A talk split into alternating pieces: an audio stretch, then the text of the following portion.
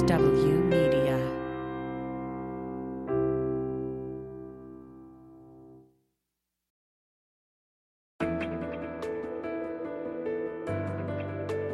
Spy Talk, a podcast at the intersection of intelligence, foreign policy, national security, and military operations with Jeff Stein and Jeanne Meserve.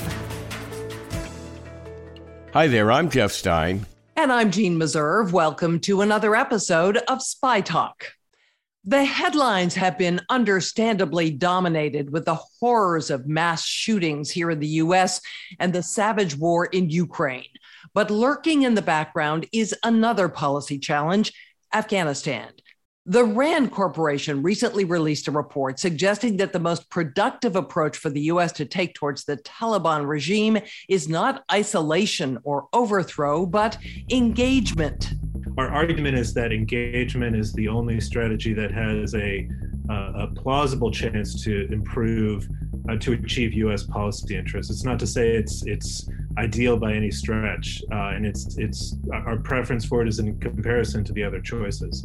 Um, I think the, the primary risk of engagement is in uh, legitimizing the Taliban, is connecting the United States to um, a, a, a, a horrific regime. That was Andrew Radin of RAND. We'll be talking to him a bit later in the episode. The FBI Agents Association sent a blunt warning today, calling domestic terrorism a threat to the American people and our democracy. It urged Congress to make domestic terrorism a federal crime. Last month, FBI Director Chris Wray told Congress domestic terrorism was on the rise. Just in the first three quarters of this year, uh, we've had more domestic terrorism arrests than the prior year. One former federal official told CBS News law enforcement agencies need a rebalancing, similar to what occurred after 9 11 when the counter-terror focus became Al Qaeda and ISIS.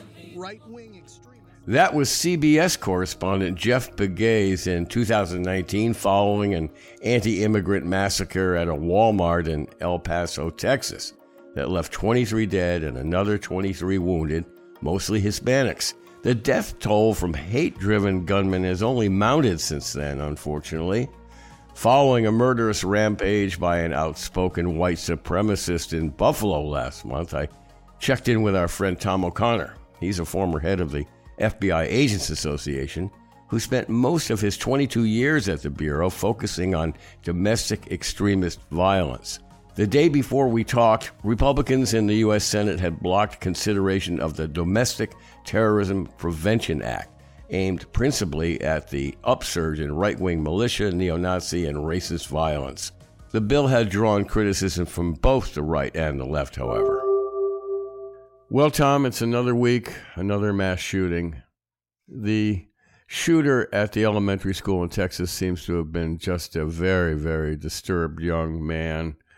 But in Buffalo, the shooter was an avowed white nationalist who had not been private about his feelings. This week, we also saw the defeat of the Domestic Terrorism Prevention Bill, which you strongly advocated. That was defeated. That was passed overwhelmingly on a party line vote in the House, but defeated or blocked by consideration by the by the Republicans in the Senate. Had that bill been in place for, let's say, the past year or more, would that have prevented a shooting like we saw in Buffalo by a white supremacist?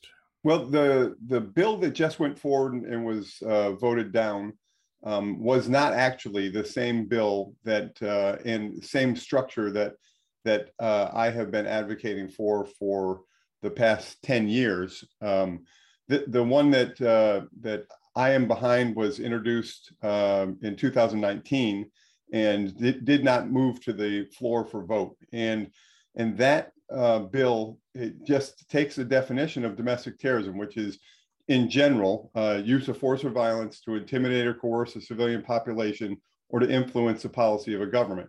And if you use that force or violence for that purpose, that's domestic terrorism under the definition the bill that uh, that we had backed uh, was one that just gave a penalty to that definition, which right now there is not a penalty attached to it. The bill that most recently went forward and, and was voted down uh, was structured differently. It was uh, it had quite a bit to do with um, the agency's uh, overview of of uh, white supremacist activity, and I, and I believe that one of the major reasons that it did get voted down was it was specific to white nationalism, white supremacist uh, violence. And right. the issue that that uh, many people have, and, and when I'm discussing this with with uh, people uh, in general, it is that the fear is that uh, the the party that is in power will use it against uh, their uh, their foes, whoever that. Right. If the if the the, there's a right-leaning party in, they'll use it against Antifa. If there is a left-leaning party in there, they'll use it against, you know, uh, you know, right-wing white nationalists potentially.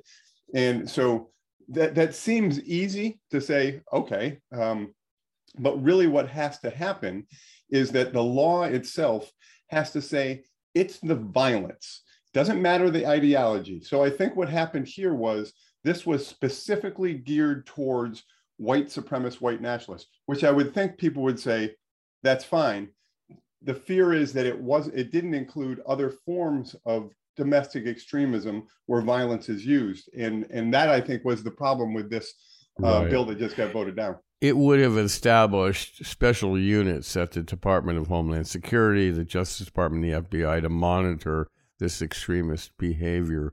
Right. Putting aside the political considerations, do we need special offices to keep track of this surge of white nationalist uh, violence? I mean, it seems to me that the FBI didn't need any special tools to take down the KKK, for example. Uh, exactly, and so in in the uh, the backing of the proposed legislation that that I was involved in and still speak in favor of, that bill itself doesn't add any to the FBI any new abilities to monitor the public. It doesn't give the FBI any new, you know, surveillance techniques, that type of stuff. It doesn't call the KKK or Antifa a terrorist organization. And the main reason for that is that the First Amendment is called the First Amendment. I've said this many times. It's called the First Amendment not because it's kind of important, because it is extremely important. It's the First Amendment.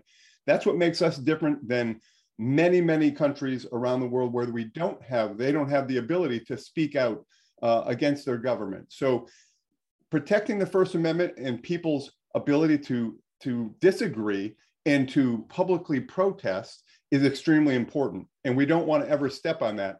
But wh- where we don't want to have where we don't want to have the issue is that um, that that that is ever a slippery slope, right? So I I, I don't know that uh, creating more bureaucracy uh, is the way to do this because it is difficult to monitor. So you, we talk about the Buffalo shooting, and this person was uh, online with. What we need to do is have people willing to report that, uh, and you know the extremely disturbing uh, information is coming out that six people, including potentially one retired federal agent, uh, were engaged in communications with this person.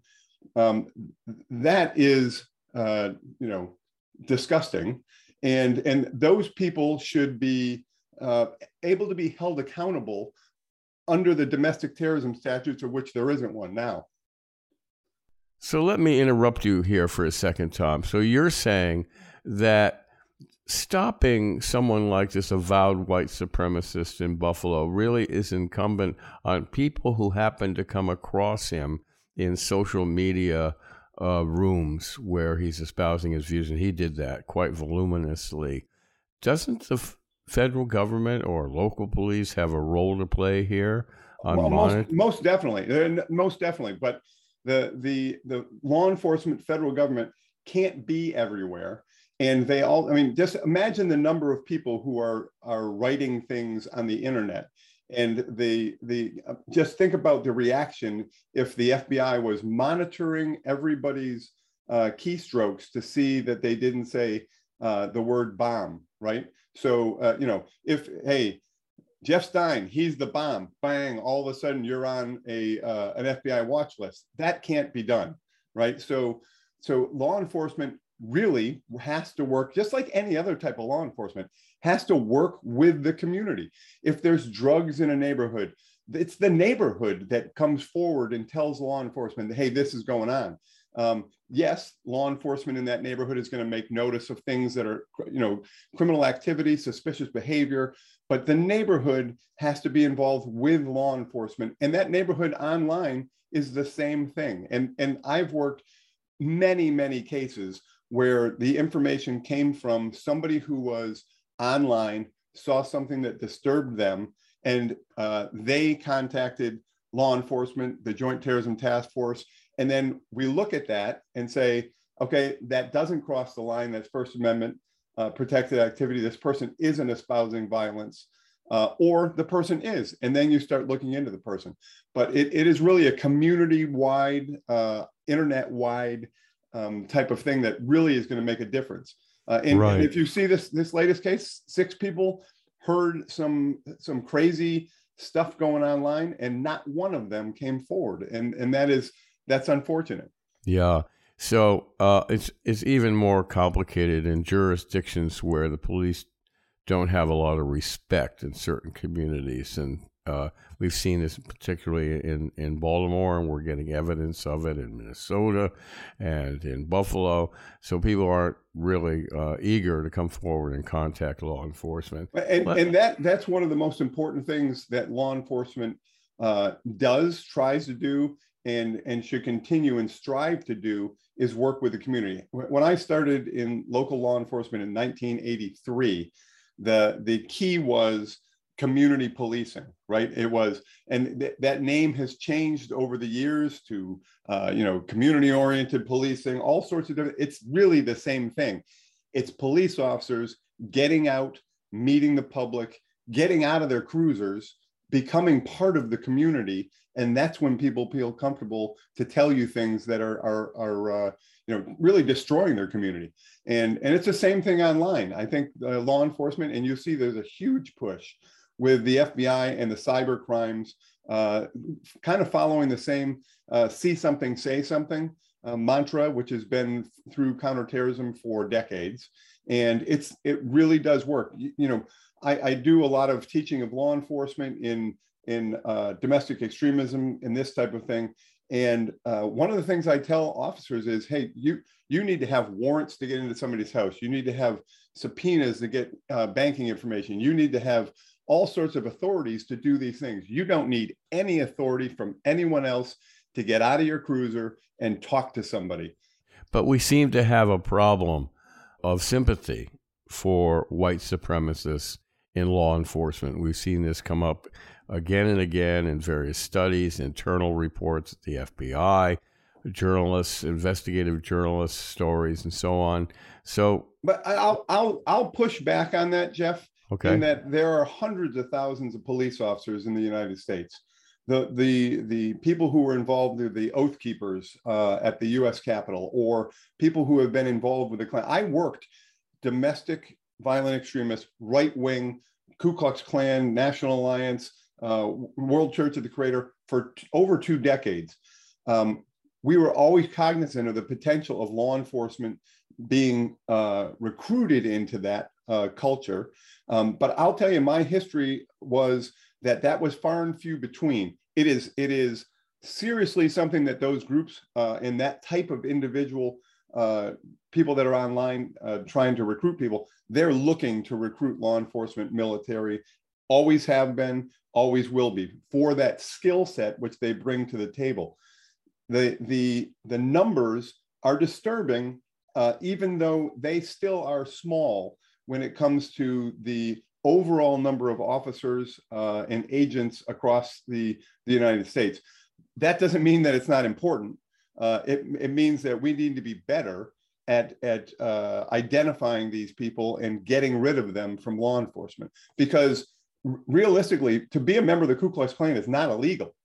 Uh, it, it's it's it's First Amendment protected activity. You can do things that you and I and the vast majority of people completely disagree with.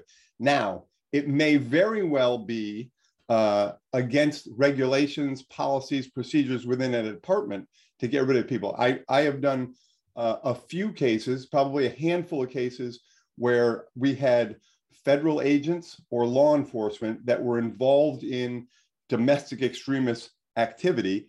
Uh, and we, there was no criminal activity, but we were able to use their FS 86 in the federal realm, which is your security clearance. In the second line or third line of the security clearance clearly states, are you a member of a group that espouses the overthrow of the United States government?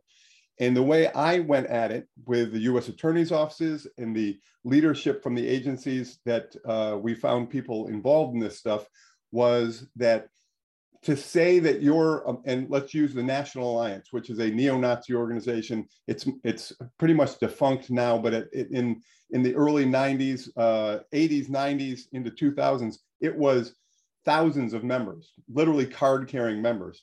And if you were a member of law enforcement and you were a member of that organization, then you were a member of an organization which espoused the overthrow of the United States because they wanted it to be a white part of the United States, a minority part of it. And that's not how the United States is built. So, by virtue of that, they espouse the overthrow of the United States government in its form. So, we were able to get those people have their security clearances pulled and they lost their jobs and they were no longer in law enforcement. So, there's a way to do this. It just, it's, there's, you have to think outside the box and it really comes down to to, to recruitment and continuing to identify let, let me ask you a, a more thorny problem, uh, which seems to be arising rapidly on the horizon, has a lot of people worried. The election of officials who still cling to the big lie about the 2020 elections. I'm thinking right offhand about the Republican candidate for governor in Pennsylvania who's espoused the big lie. What could stop him from seizing the ballot boxes?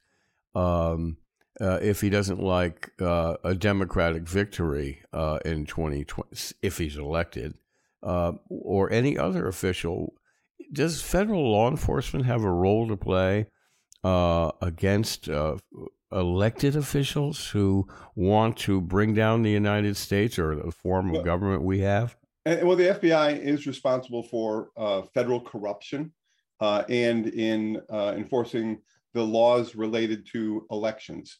Um, so, so yes, the FBI would be involved in that, and I, I think. So let me ask you to specify that a little bit. So, uh, Biden's administration's Justice Department could order FBI agents to intercede in this dispute in a place like Pennsylvania where the governor has seized the ballot boxes, stopped the machinery of, of the elections? Well, I, think that if we look back to 2020, there there was, as reporting is saying, there was discussion uh, by the administration in power to do some of the things you're saying, and they they were in power, and it didn't happen. Okay, because there are rules, there are regulations, there are two sides to a political spectrum, and uh, one can't just overshoot the other.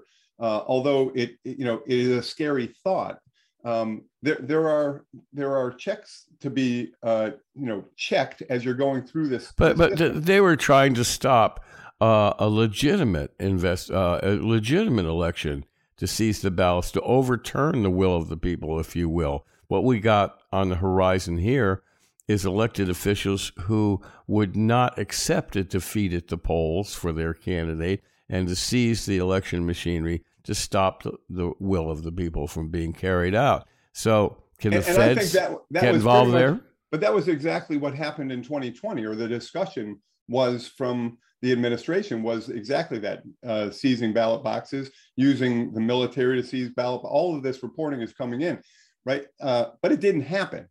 So I think the most dangerous part of the the the the big steal of the you know the big lie or the the uh, election was stolen is that as we move towards 2022 and 2024 that that rhetoric which has been shown through multiple investigations to not be true and I, am not taking a political side here mm-hmm. it's it's just the investigation shows it, it wasn't true so the i think the most dangerous uh, thing happening here is not people going out and seizing ballot boxes and this type of stuff, because I think there's checks and balances there that will hopefully prevent anything like that. The most dangerous thing I see is the rhetoric, which continues to be pushed forward, and people that we have online, as we're seeing in recent times, that are believing this full out and they they are a, going to be a small number of those people who believe that the only way to stop this is by using force or violence to intimidate or coerce a civilian population or to overthrow or you know influence a policy of that government right so that is that is the danger it is that there are persons and you know we do you mean? Let me ask you to clarify here, Tom. Do you mean? Let's go back to this case in Pennsylvania, and I don't mean to dwell on this forever. No, this, that's fine. But uh, this theoretical. But let's say this uh, the Republican governor of Pennsylvania uh, doesn't accept the election results and seizes the ballot boxes. Are you saying that the real worry is not that per se, but that that armed individuals would come out of the woodwork to support that no, governor? No, I, I think uh, so. I, I don't know if, if that would happen or could happen. Uh, hopefully, there are there are things in place uh, in the process that would stop that from happening. But my my fear is that we've called them lone offenders, lone actors, lone wolf. That those people who are online, their their the personal grievances, the as we go down, tick off the personal grievances in 2022, they mirror uh, almost, uh, you know, I- exactly. They do mirror uh, the the same type of grievances that Timothy McVeigh had. So we had we had a, an economy that was was tough. We had uh, you know gas prices that are, are hitting people in their pocket. Food costs are going up. You have a perception in a large population of the United States that the, the government has overreached its authorities in mandating uh, uh, shots and the vaccines, mandating the masks, shutting down uh, you know communities, uh, masking in schools. All of these things add to it the new uh, abortion issues that are going to be coming up with uh, you know the near term. All of these. Second Amendment is is now huge in discussion related to the shootings that have been taking place recently, right? All of these issues rise up to the point where people uh, are are fully aggrieved by what they perceive as these their personal grievances. And the the potential adding into it the stop the steal in the 2022 elections and the things you're talking about uh, in your your uh, discussion of Pennsylvania things like this rise and bring forward the potential for violence from those what we called lone actors but i'm i'm actually looking at this now. If you look at the shooter in buffalo he may have been a lone actor. He did that by himself but as we find out there was a lot of influence whether and it goes all the way back to robert mathews in the order from the 1980s the uh, the Turner Diary, the shooting mm-hmm. at Christchurch, the shooting at the South Carolina Black Charlottesville, all, all all of these things build into this person's personal grievances, and and the outcome of that is walking into a store in Buffalo and killing as many people as he as he could, uh, and so that is my fear is that those uh, individuals feel that they are at the point where the only thing they can do is use violence to influence the policy of that government.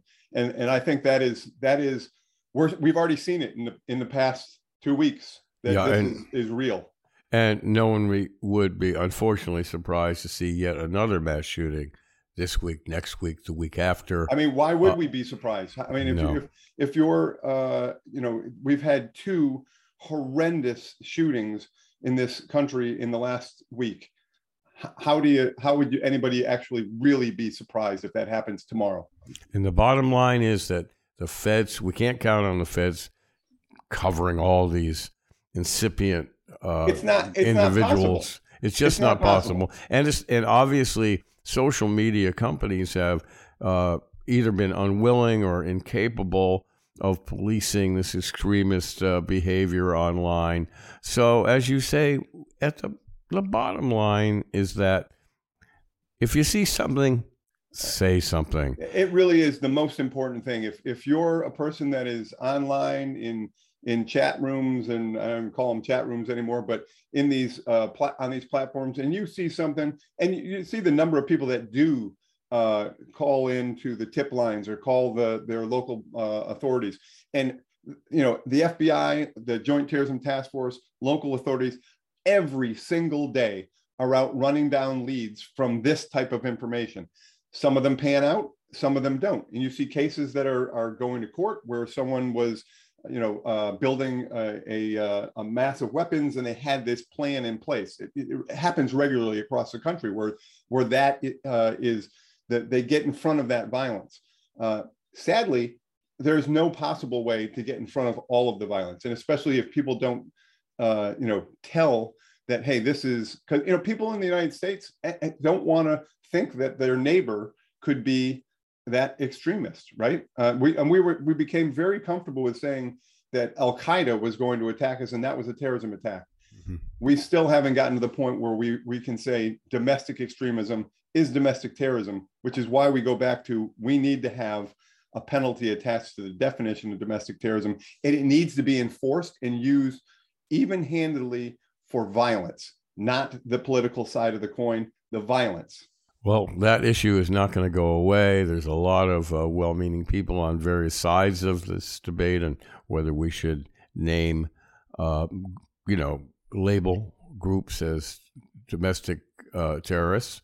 Um, it's not going to go away. Unfortunately, Tom, I, I have the feeling we'll be back talking about this again in the near future, especially as we get closer to the elections. Anyway, Tom O'Connor, thanks so much for coming on the Spy Talk podcast yet again to talk about this very disturbing issue. It's always a pleasure, Jeff. And uh, hopefully, we have a, a quiet period of time here for a, a good period of time. But unfortunately, I, I don't see that as realistic. Tom O'Connor is principal consultant with Fed Squared Consulting based in Alexandria, Virginia. Jeanne? That was a fascinating interview. One one thing that interested me, he predicted the possibility of individuals taking violent action if they're unhappy with upcoming election results. It seems to me, given the networking and sharing of rage and passion and ideology on social media, there's a real possibility of group violent action. And I find that even more terrifying.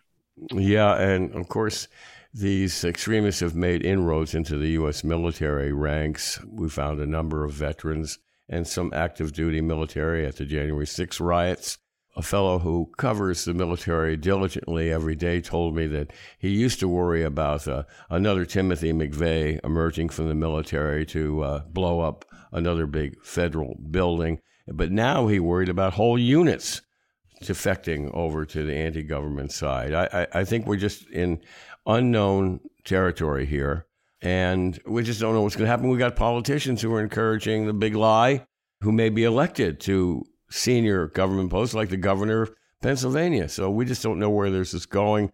I like to think that America always swerves back to the middle. Uh, that's our history. We go through extreme periods and then we swing back to the middle. And hopefully that'll happen this time whoever thought we would be here.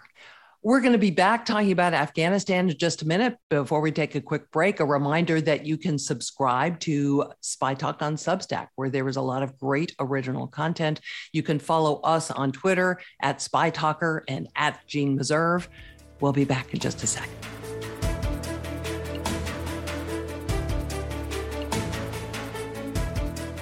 Back in power in Afghanistan, the Taliban is returning to form. Girls' access to education is being curtailed. Burqas are back. In addition, hunger is haunting the country, creating a massive humanitarian crisis. After the loss of American lives in Afghanistan, the chaotic U.S. withdrawal, the abandonment of many who fought with us, and the return of the Taliban, many Americans may want to avert their eyes and attention but a new report from the RAND Corporation says we still have interest there, and it lays out three policy options engagement, isolation, or opposition. I asked Andrew Radin, one of the authors of the report, to spell out America's continuing interests in Afghanistan. we identified two key remaining U.S. interests in Afghanistan. The first one is the interest that I think has been on U.S. policymakers' list from 2001, and that is to prevent Afghanistan from serving as a as a safe haven for terrorism. The second interest is a moral and reputational interest in the in the fate of the Afghan people. And here, uh, I think U.S. willingness to invest resources in that has has waned uh, or varied over the years. But I still think that's important. So, looking at the counterterrorism picture as it stands right now, what do we know? To be honest, our, our assessments are, uh, we should have less and less confidence in them. But at a minimum, we can say that there are two key threats, potential threat groups in Afghanistan. One is ISIS K, an ISIS affiliate. That's probably the, the most significant one. Estimates vary in from about 2,000 to 4,000, depending on, on who you talk to. They are quite active in Afghanistan today conducting attacks, especially against minorities, the Hazara minority. Um, there's also Al Qaeda still in Afghanistan. Estimates have ranged in, in, in the hundreds, and, and generally, official guesses is that they're not able to conduct attacks in the, in the near future.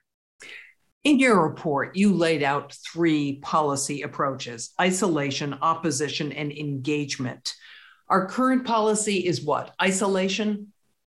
I think it's uh, best characterized as, as isolation with, with some engagement. To give uh, the US government credit, there have been uh, real and significant efforts to talk with the Taliban on specific issues. And you see, for example, Special Representative Tom West um, uh, discussing that. But the reality is that the primary policy has been to, to try and isolate the Taliban regime for understandable reasons. The, the regime uh, is the continuation of the Taliban from the 1990s.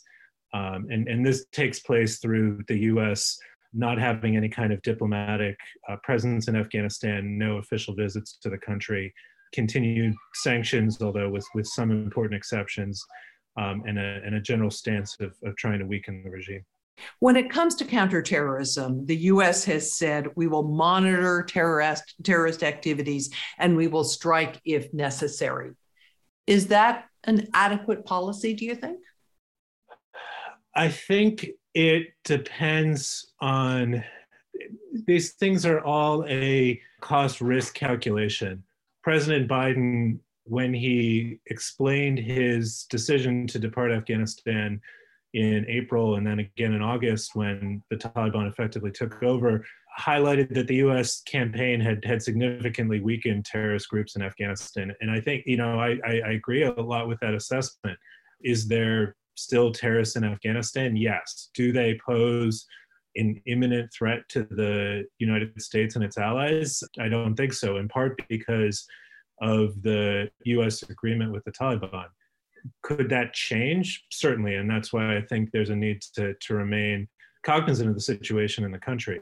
But I, I don't think I would I would say that the risk of terrorism would justify uh, a continued significant U.S. military uh, activity in Afghanistan. Refresh my memory. What is that U.S. agreement with the Taliban?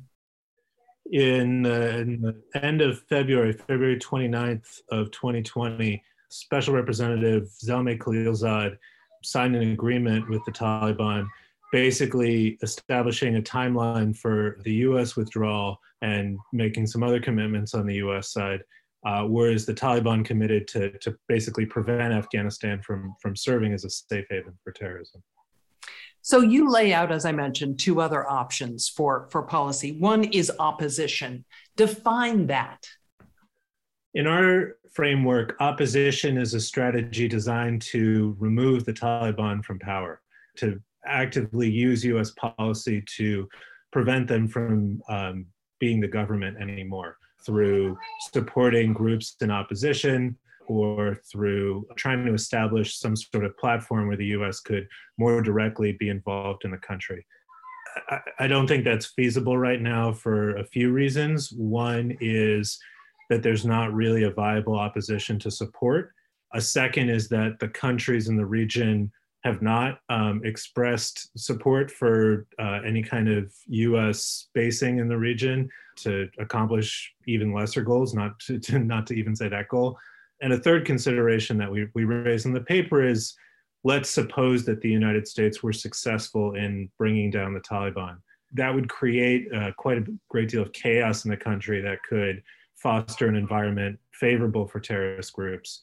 And it would also leave the US in a position very similar to 2002 with um, a, a great deal of responsibility to address the situation in Afghanistan.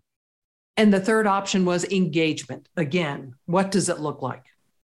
Engagement is a strategy of trying to use inducements to get the Taliban to, to move in a positive direction, um, to use tools such as diplomacy, being uh, more forthcoming with humanitarian assistance and development aid and, and working with the regional actors uh, along those lines. To a degree, you could imagine using the tools of engagement even if one did not expect the Taliban to positively respond. For example, the more that US um, officials are in communication with the Taliban or international UN officials are on the ground in communication with the Taliban, the better they are to alleviate the humanitarian crisis and prevent the outflow of refugees from the country. So some of the tools of engagement are, are useful even if the Taliban are not making progress on rights for women and girls or making progress in from a US perspective in, in reducing the terrorist threat. Could engaging with them have unintended negative consequences?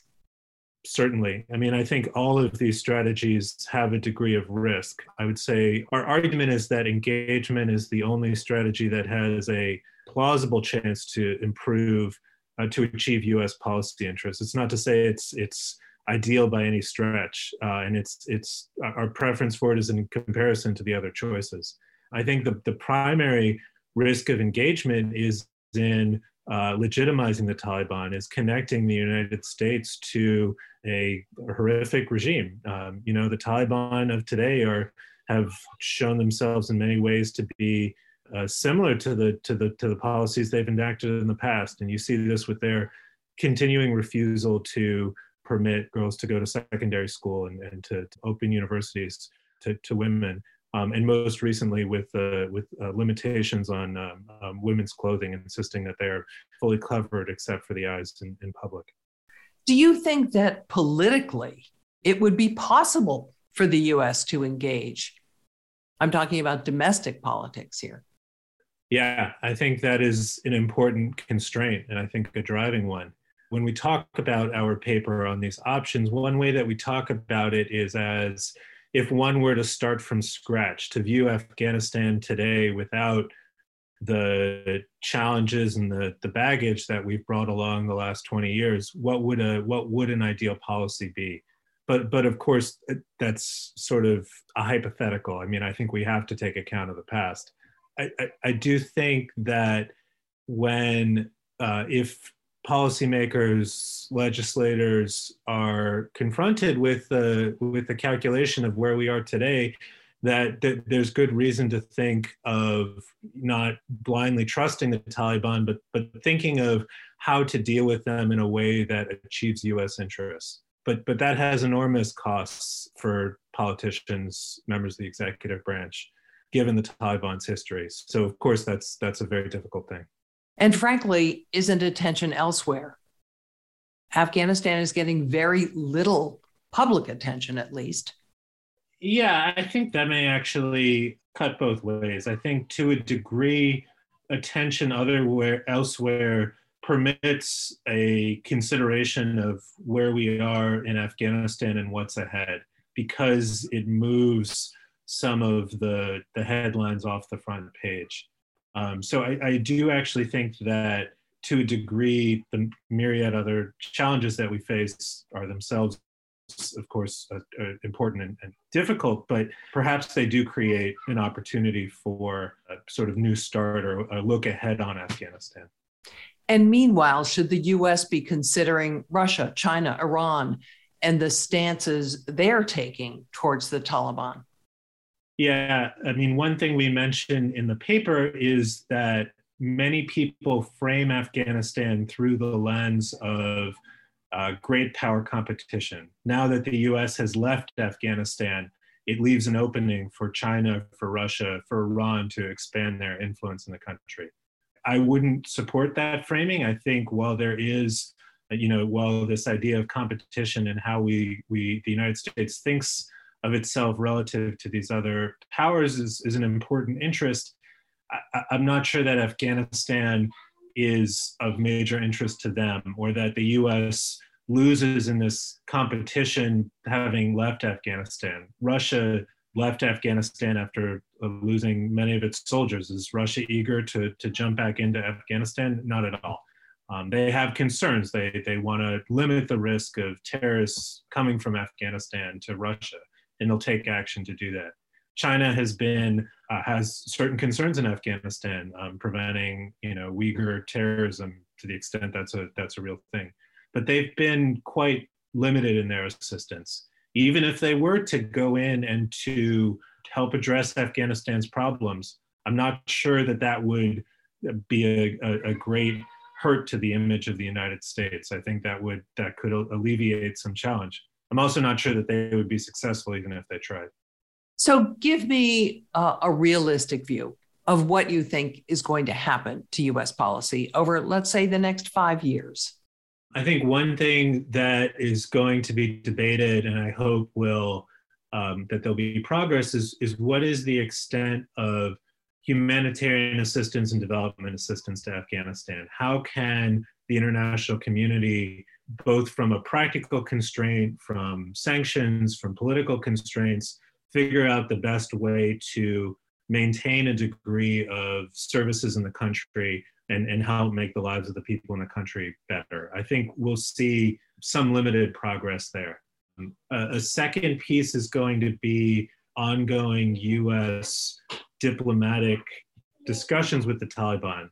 Uh, from realistically, I think it's as for the reasons you say, political reasons, it's very hard to see an official US diplomatic presence in Afghanistan. Although I think there's good reason why that could actually advance US policy interests of both counterterrorism and, and uh, humanitarian assistance. So we'll continue to see a, a pretty limited engagement there. The, the regional picture is one that I think could, could change quite significantly. There's been turmoil in Pakistan, and I think that's an important, actually, uh, perhaps that's the greatest point of, of leverage or change is um, how Pakistan sees its relationship with the Taliban, how Pakistan can influence um, their behavior. I think the American public, to some degree, would love to wash its hands of Afghanistan. Um, it was a difficult place. There are painful memories. But can the US ever really do that? I was talking with a, a colleague of mine who had a story from uh, from something I guess a member of the Taliban told him, which was, you know, yes, you can leave, but but how will you talk to your dead? A recognition that the U.S. has has lost many people in Afghanistan, that we've paid a, a terrible price, an investment of people's lives, and I think that's going to be a lingering factor forever in, in U.S. policy. While I certainly understand the desire of U.S. policymakers to to focus on other things, to not want to hear about Afghanistan, to not want to hear about Pakistan, these sort of uh, impossible challenges that there was no good solution for. The reality is that these countries continue to exist and continue to have an impact on US interests. And so part of the reason we, we wrote this report was to, to, to raise the issue, to make sure that it's in the minds of policymakers and the public and analysts to think about what to do about it because the, the ongoing risk is even greater chaos and potentially even more terrorist activity, correct?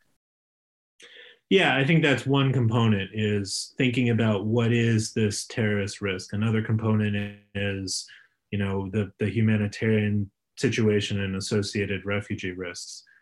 Both are important and both, I think, are not going to improve without some sort of change in, in U.S. policy. Although, of course, there's there's other ingredients to it. So, you know, why do policymakers need to care? One argument certainly is is is the risk that Afghanistan again is is a, is a safe haven for terrorism. You know, We we saw that in 2001, and, and it could absolutely happen again. I think, fortunately, that that risk is not very high in the near term. I think there's quite a high risk of increasing terrorist activities in the region. That that's also concerning. But I, I think that in the immediate term, the, the what's going to draw our attention to Afghanistan is the is the humanitarian situation and the and the plight of the people there, for which we have some responsibility. Yeah, I mean, and and I think it is in our in our interest to address that, especially for the many Afghans who worked with the United States who still find themselves in Afghanistan, even from a, from a, a, a realist perspective, I suppose, from the perspective of what is what is driving the U.S. to to concerned. I think the refugees from Afghanistan can go elsewhere, and and there's the world's going to face um, a growing refugee crisis from other conflicts. So it's not only a, a question of terrorism. There's other factors and challenges that can come from the region. As mentioned earlier, the U.S. has said it will strike in Afghanistan if it needs to. Talk about that a little bit more. While the United States was present in Afghanistan, while the United States had forces in the country, there were extensive resources to monitor terrorist activity, to take action against terrorists. In the lead up to the departure, senior US generals, General McKenzie, the CENTCOM commander, testified extensively how the loss of military presence, the removal of the uh, embassy would decrease the ability to monitor the situation there and address terrorism. And, and based on analysis and, and public statements, that that trend has continued. There's, I think, a great deal of skepticism that just with drones operating from the Gulf states or from other places, that the US can collect the necessary intelligence to uh, keep track of terrorist groups or to, to be as aware of, of what's going on. Some have suggested, especially Seth Jones in a CFR report, basically trying to do more on the ground, collect more intelligence, have better drones to gather more about terrorist groups. I, I think that's going to be a struggle. The Taliban their driving purpose was to limit US influence in the country, and that will remain their primary concern. I think a, a likely response on terrorism is the Taliban saying, We made a deal with the United States, we, have got this. So the one of the reasons I think engagement is a uh, desirable strategy is the limits of a unilateral U.S. over the horizon capability. While the Taliban are not to be blindly trusted, that there's a need to continue to, to pay attention to events in the region. There's there's also some benefits to, to working with them to, to limit the reach of terrorist groups in the country. That was Andrew Radin, a political scientist who authored a new report from the RAND Corporation Engage, Isolate, or Oppose American Policy Towards the Islamic Emirate of Afghanistan. His co authors are James Dobbins and Laurel Miller. You can follow Andrew on Twitter at Andrew Radin. Jeff? Well, Andrew Radin certainly knows what he's talking about. He's been studying Afghanistan for a long time, but one thing is certainly true that nobody wants to talk about Afghanistan right now, much less even think about it. Uh, it's a, it's like a, a wound that we just want to walk away from. But when the elections come, you can be sure we're going to be reminded of Afghanistan. You're going to see the Republicans running clips, and, and maybe they should. I don't know. They should. Be, they're going to be running clips of the chaos at the airport, people falling off airplanes, desperate to escape, and that's going to be square, blamed squarely on Joe Biden. So we may be rid of Afghanistan, but Afghanistan is not rid of us. Yeah, and not to mention that bombing that took place at the airport during the withdrawal, and of course the many people who worked with the United States during the conflict there who are still in Afghanistan. We have not gotten them all out, even now. Yeah, and that includes uh, local police. Uh, a new report came in just this morning uh, from the Special Inspector General on Afghanistan and said that uh, under pressures of the insurrection and the insurgency, that uh, we militarized the Afghan local police and they became under the sway of Afghan warlords, corrupt warlords. So the police were militarized. They weren't paying attention to ordinary crime. And we, mostly CIA and the military, stuck with these police commanders who were brutal and corrupt and, in the end, inefficient. So the whole edifice collapsed really quickly. And that finger of fate is going to be pointed directly at Joe Biden come the election season. It's a tragic situation. That concludes uh, this episode of Spy Talk. Thanks again for joining us. Please, we'd love to hear from you. Send us any ideas you have for topics you'd like to see us explore. I'm at Jeanne Meserve. Jeff is at Spy Talker on Twitter.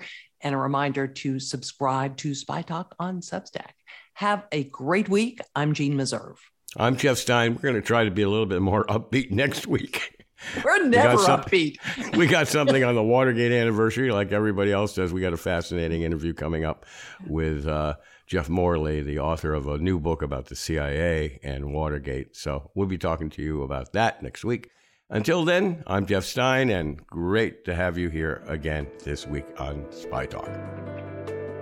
For more original reporting and insights like this, subscribe to spytalk.co on Substack and follow us on Twitter at talk underscore spy. If you enjoyed our podcast, subscribe and leave a review on Apple Podcasts, Spotify, or wherever you get your podcasts.